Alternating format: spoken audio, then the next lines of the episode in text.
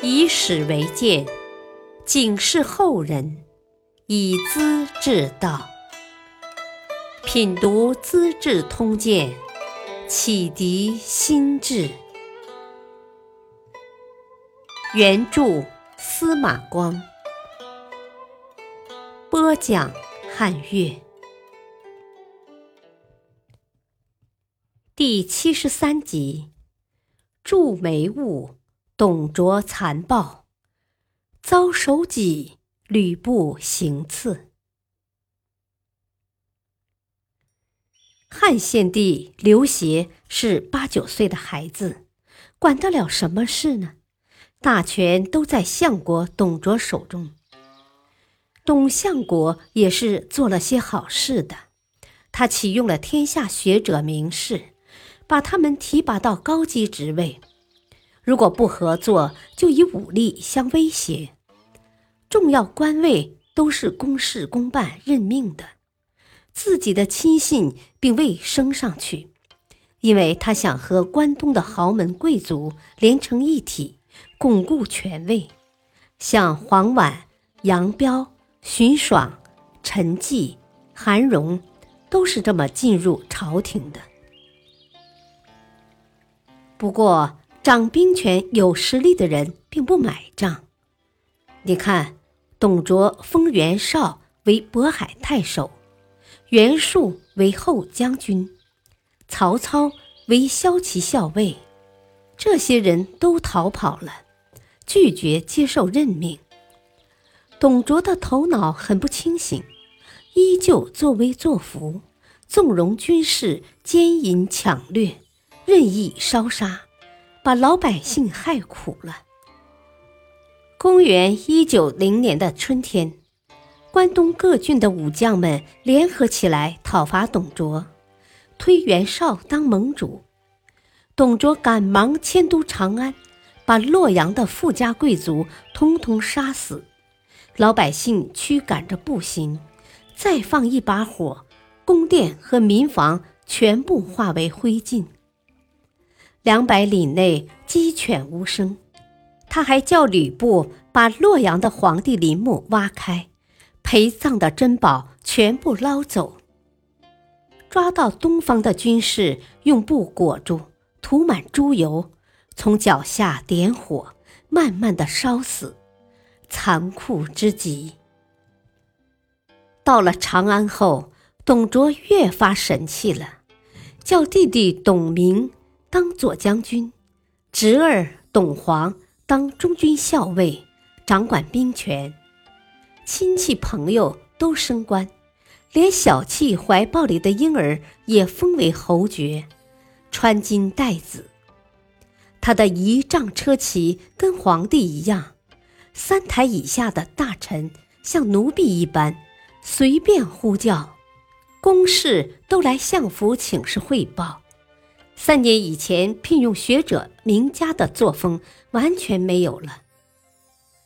董卓在眉县筑成一座大堡垒，七丈高的石头墙，厚也是七丈，堆的粮食够吃三十年。他很得意，皇帝当成了主宰天下，当不成呢，守住眉雾，安度晚年。董卓变得越发残忍，不管是谁。言语稍有不合，当场挥刀砍死。这样一来，他就成了孤家寡人。司徒王允、司隶校尉黄琬等高层官吏想谋杀董卓，不知如何下手，都在等待时机。中郎将吕布是董卓的干儿子，十分骁勇，一直当干爹的保镖。一次。吕布得罪了董卓，董卓拔出首级，风快地掷过去。吕布手捷眼快，闪身躲开了，立即跪下赔罪。董卓的怒气才消。吕布受了这一击，心里有些嘀咕，从此产生隔阂。而且他在内书房侍候。跟干爹的侍女产生了私情，心里也很不自在，成天疑神疑鬼的。司徒王允对吕布很关心，常常听他向自己诉苦，趁机便把谋杀董卓的想法告诉他，让他做内应，见机行事。吕布有些犹豫，儿子杀老子，总觉得良心上过不去呀。王允提醒他说：“你姓你的吕，本来就不是亲骨肉。”如今连性命也难保，还说什么父子？他用手戟治你，想到过父子之情吗？吕布终于被说服了。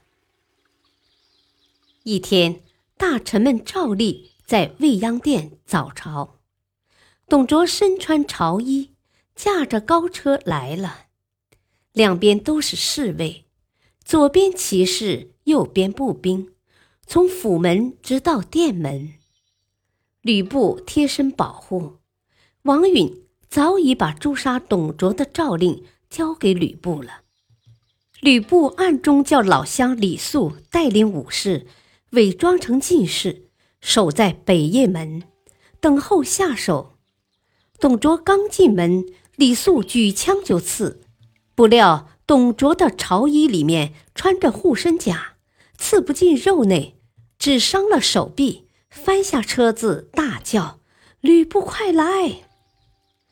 吕布跨上一步，喝道：“我来了！皇帝命我杀死你这奸贼！”董卓大惊：“狗东西，你敢！”话没说完，吕布的长戟风快刺到。旁边的侍卫抢上前来，把首级剁掉。主簿田仪和几个奴仆扑向尸体。吕布又连杀三人，掏出诏书，大声宣布：“皇帝命我诛死董卓，其他的人一概不问。”官吏和士兵都立正不动，高呼万岁。接着。派人包屋煤物，屋里的兵士得到消息，把董家全族人不分男女老少一顿乱砍乱射，全都杀光了。初夏天气渐渐转热，董卓的尸体横陈在大街上示众，老百姓载歌载舞，士兵们把头饰和衣服卖了。买回大桶酒肉，互相庆贺，天街塞巷的，从来没这么热闹过。有人看到董卓的肥胖躯体流出油来，就用灯芯儿插在肚脐上，点燃后照亮周围，一连三天三夜没熄灭过。人们在旁边唱唱跳跳，日夜不停。袁伟是袁绍的族人。董卓恨袁绍入骨，抓他不住，就把袁伟一家五十余口杀光了。现在袁伟的门生宾客要报仇，于是把董卓的腐烂尸体烧成灰，撒在大路上，任人践踏，以发泄愤怒。梅物经过查抄，发现藏有黄金三万多斤，银子八九万斤。锦绣珍宝堆积如山，粮食没法估量，都收归国库了。